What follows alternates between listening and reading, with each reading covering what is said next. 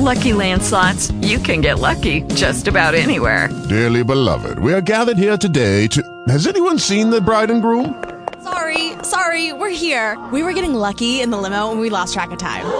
No, Lucky Land Casino, with cash prizes that add up quicker than a guest registry.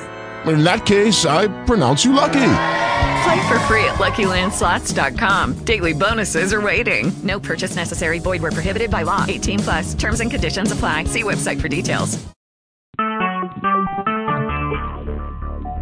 Talk shoes. Recorded live. Welcome to Law Students in Court podcast series. You're listening to another episode of Water Cooler Conversations. My name is Ananda Leeke, and I am the Digital Communications Director for Law Students in Court.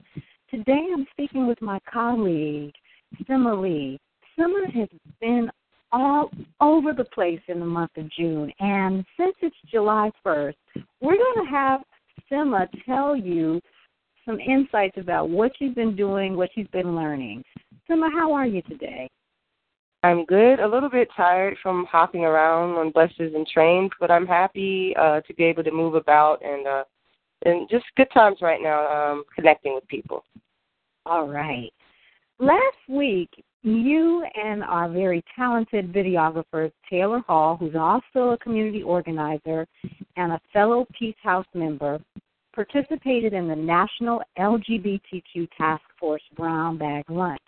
I was there, thought it was phenomenal, but can you tell our listening audience what you all talked about? Uh, yes, we were um, in a room full of really enthusiastic interns. Um, some were uh, organizers uh, as far as social justice work. Others were uh, legal uh, legal um, students and doing interns uh, across Washington D.C. for the summer. Um, and it was a great opportunity to be able to talk to uh, all these bright faces that were very enthusiastic about uh, doing the work. Uh, to make our world just a little bit better. So um, I spoke about Food Clothing Resistance Collective, which is the organization that is a community outreach group for the Peace House. Um, and I spoke about our mission of engagement, radical organizing. Uh, we spoke about our free schools that we have and free stores that serve the community. Um, collaborations that we have with law students in court, with expungement clinics, legal clinics, handing out information on barring notices, housing discrimination, knowing your rights.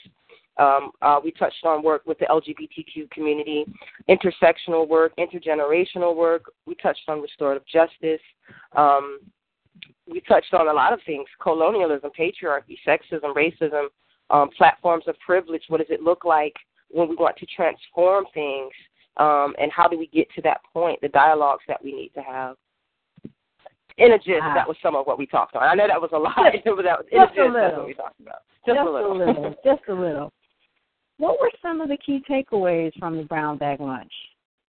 Well, I I learned from this wonderful group and um, I want to thank Linda for inviting Taylor and I. It's also an incredible uh, organizer uh, with LGBTQ uh, Task Force.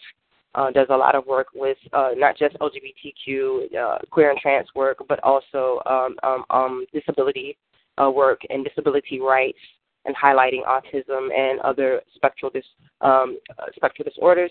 Um, many people who are involved with legal and social justice work want spaces to connect build on ideas, expand horizons, and to attack systems of oppression. And they're just reaching out and looking. And it just so happened that all of those people were looking for what they were going to do after they graduated, and how do they connect with other people who feel the same way that that they feel. So we offered them an opportunity for us all to get together at separate moments um, outside of the setting that we were in to just brainstorm and to continue the dialogue past the brown bag lunch um, to doing volunteer work.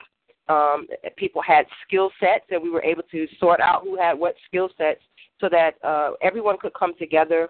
And even though they're only here for a few months, uh, just to be able to do as much as they can, and maybe that will help them uh, figure out the path that they want as far as social justice work and and as and as well as legal work. And it was just a blessing to be there, and it was uh, really motivational. I think we inspired each other uh, the group inspired me, and I thought um, I had some things to offer the group as well as Taylor. So um, I look forward to actually being able to collaborate with some of those interns. Awesome. Well, one of the things that I want to say is that after the brown bag lunch was over, the conversation continued. We yes. were still there much later, talking one on one with the interns and some of the staff of the National LGBTQ Task Force. Just Absolutely. was a very powerful day. Absolutely. And, and actually, that that is true. It was wonderful. And on, on the average, that's typically what happens at the Peace House. Uh, we gave a background of our history and how how we've been around for quite some time in the Washington D.C. area. We're one of the very last collective houses, and that's why we we invited all of them to come because it's quite typical for us to have types of gatherings where people of different ethnicities and backgrounds and capabilities and abilities and disabilities and and just acknowledgments and coming together uh, to do creative work, uh, cultural work, organizing, humanitarian work, and um, we'll stay around and have those types of conversations at the Peace House quite often, and some of the greatest collaborations come out of that. So I, I was very happy to be able to plug into that, and I'm glad you were there, Ananda. Uh, I'm glad your energy was there. We're gonna have to get you to the Peace House, Ananda. Most definitely. You know that's coming. That's coming. Yeah, that's, yeah, that's a absolutely. whole everybody. That's a whole another conversation. That's uh, that's coming, and we're going to put that out there. If not this summer, it will definitely happen in the fall for sure. Absolutely, absolutely. Wow. So, you went to New York to attend the LGBTQ Pride weekend, and there were so many things that happened from the president of the United States, President Obama, naming something official. I'm not going to give it all away to being in New York, honoring the folks um, that lost their lives in Orlando, to just being in community with the LGBTQ community in New York. Tell us about your experiences and the events you attended and any takeaways. Right. Um, yes. Well, um, for those who aren't aware, uh, NYC Pride stemmed from the June 28, 1969 Stonewall Rebellion. Um, and ever since afterwards, uh, the the celebration has only gotten bigger and bigger and bigger. But to remind people that it wasn't just a celebration; it was a rebellion, and it was organizing, and it was revolutionary at the time, and it still is. Um, and so now Stonewall has been declared uh, a national monument as a testimony to all of those people uh, who uh, put their lives on the line um, to have freedom uh, uh, in their gender identity, in their sexual orientation, to just live as a human being. And so it was a blessing to be in New York City. It was it was it was bittersweet. It was wonderful as well as it was sad because of the tragedy that happened um, in Orlando. But I was blessed to be able to march with the Caribbean contingency, which meant a lot to me because of many of the laws uh, that are in in in, in active excuse me, that are in act in uh, Caribbean places um, that violate um, the freedom of LGBTQ community, um, criminalizing who they love, and criminalizing their gender identity. So I was in the Caribbean contingency. We danced, we protested. Um, it was beautiful to see so many people from all over the world um, to show defiance, um, to show resilience.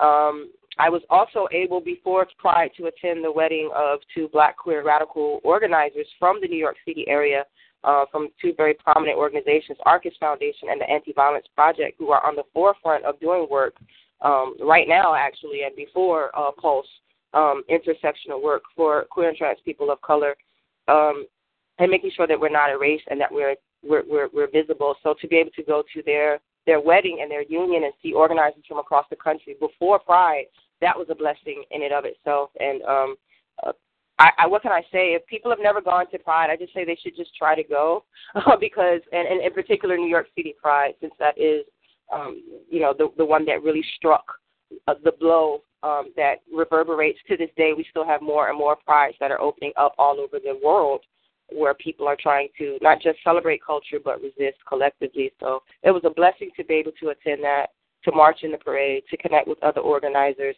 to celebrate, to mourn.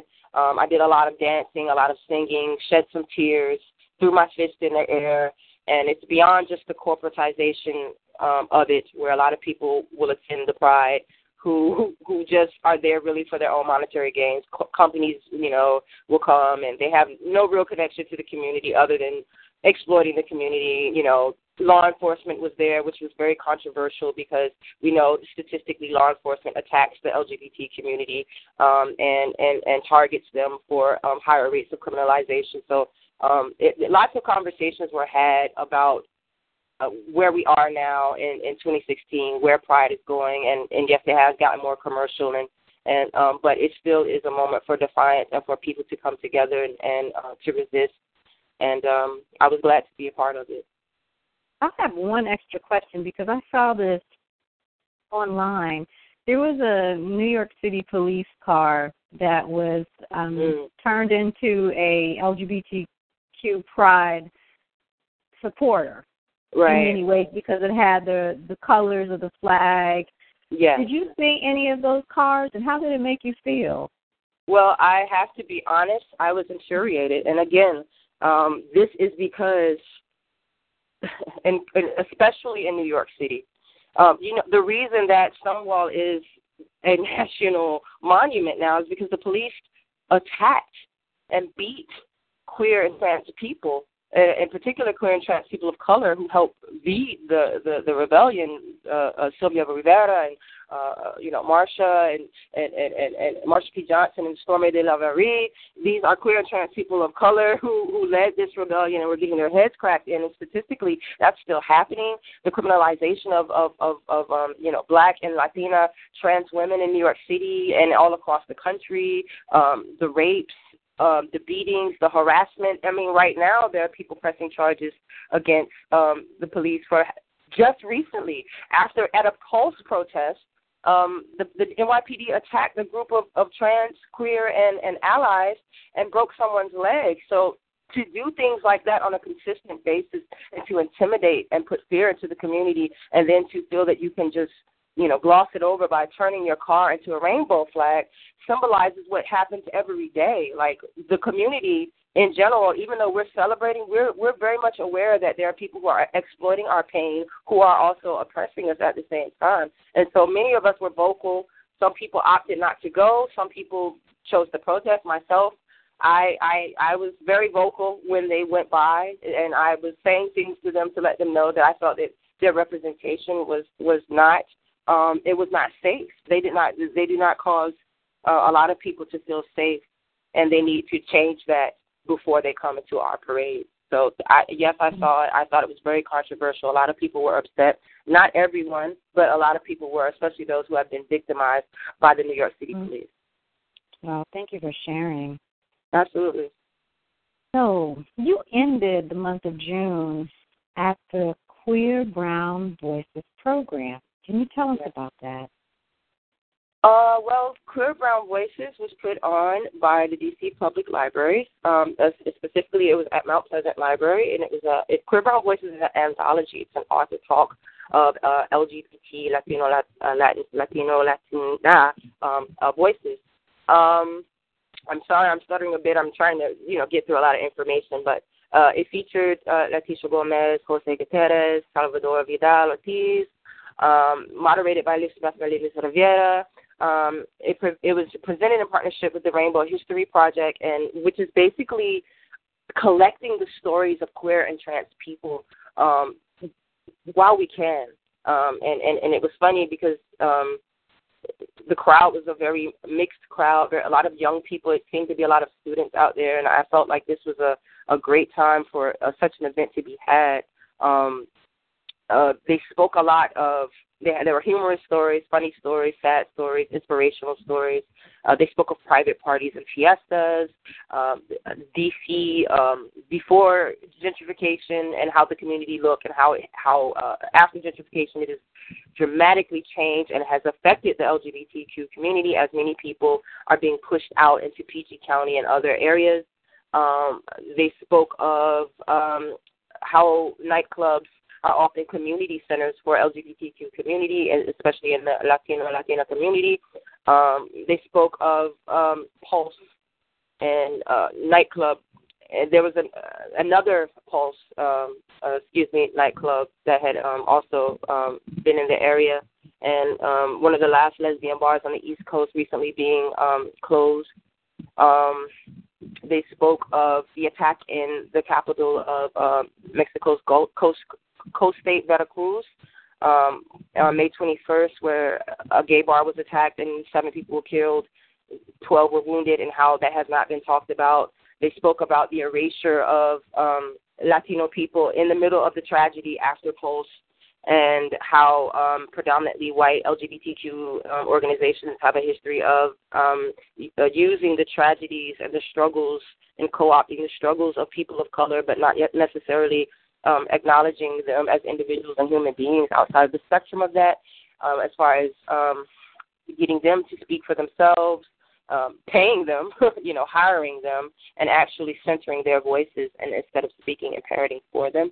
Um, it was so many stories. I, I wish I could elaborate even more because it was one of them. It, it was the last day of the June month of Pride, and it was such a powerful event to go to, a packed room, and the stories were incredible of preserving culture, the need for community, the need for safe spaces, and how that's drastically changing right now and, and how we need those safe spaces again. How we're at some of the biggest prides in the world now, but our communities are shrinking and, and vulnerable and still at risk.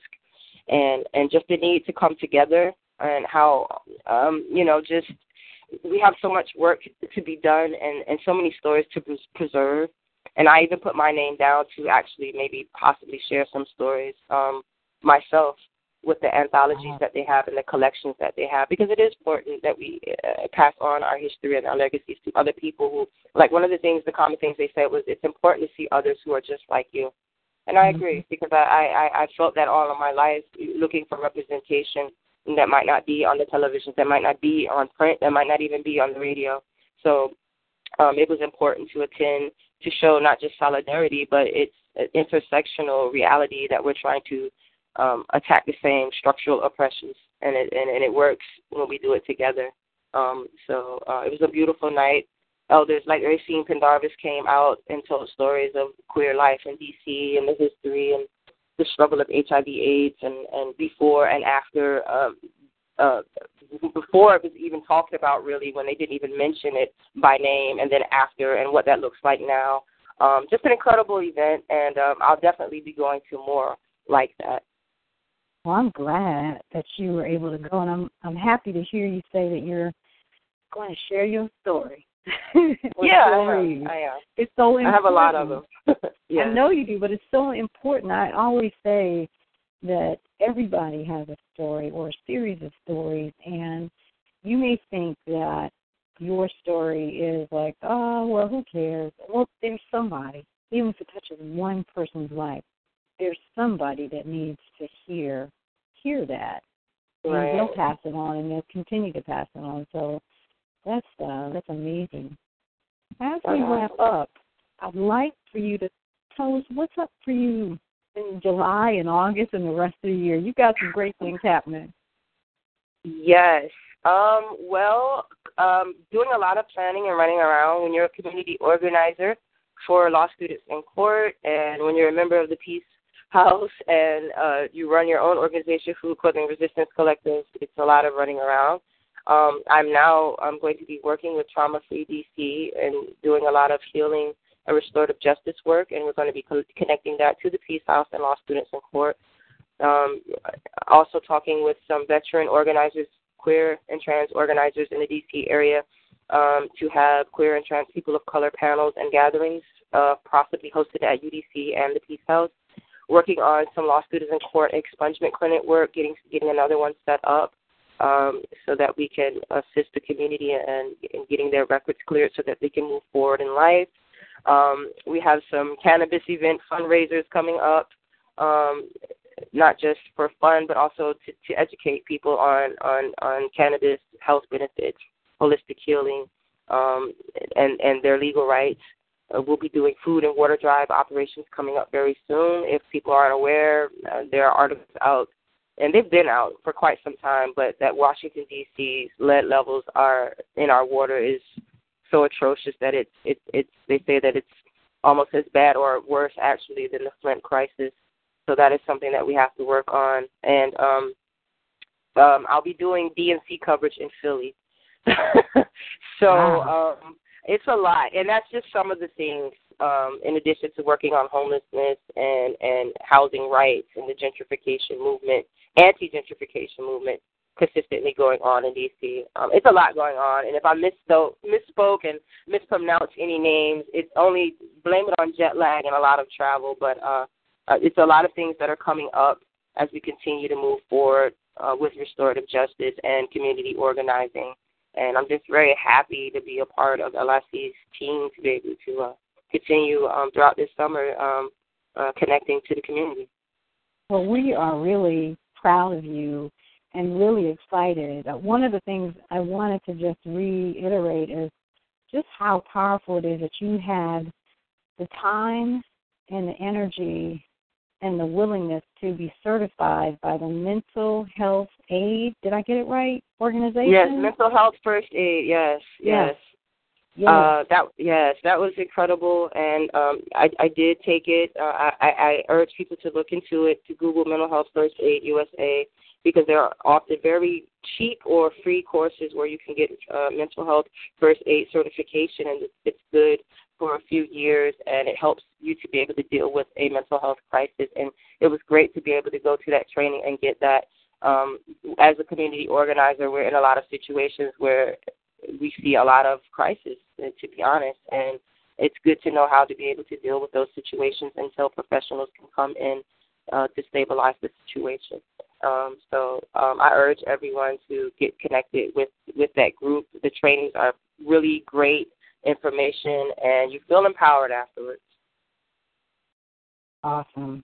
Well, as always, it is a pleasure to chat with you about all of your work, all of your travel adventures. I know that the month of July is going to be even greater than June. I'm putting it out there.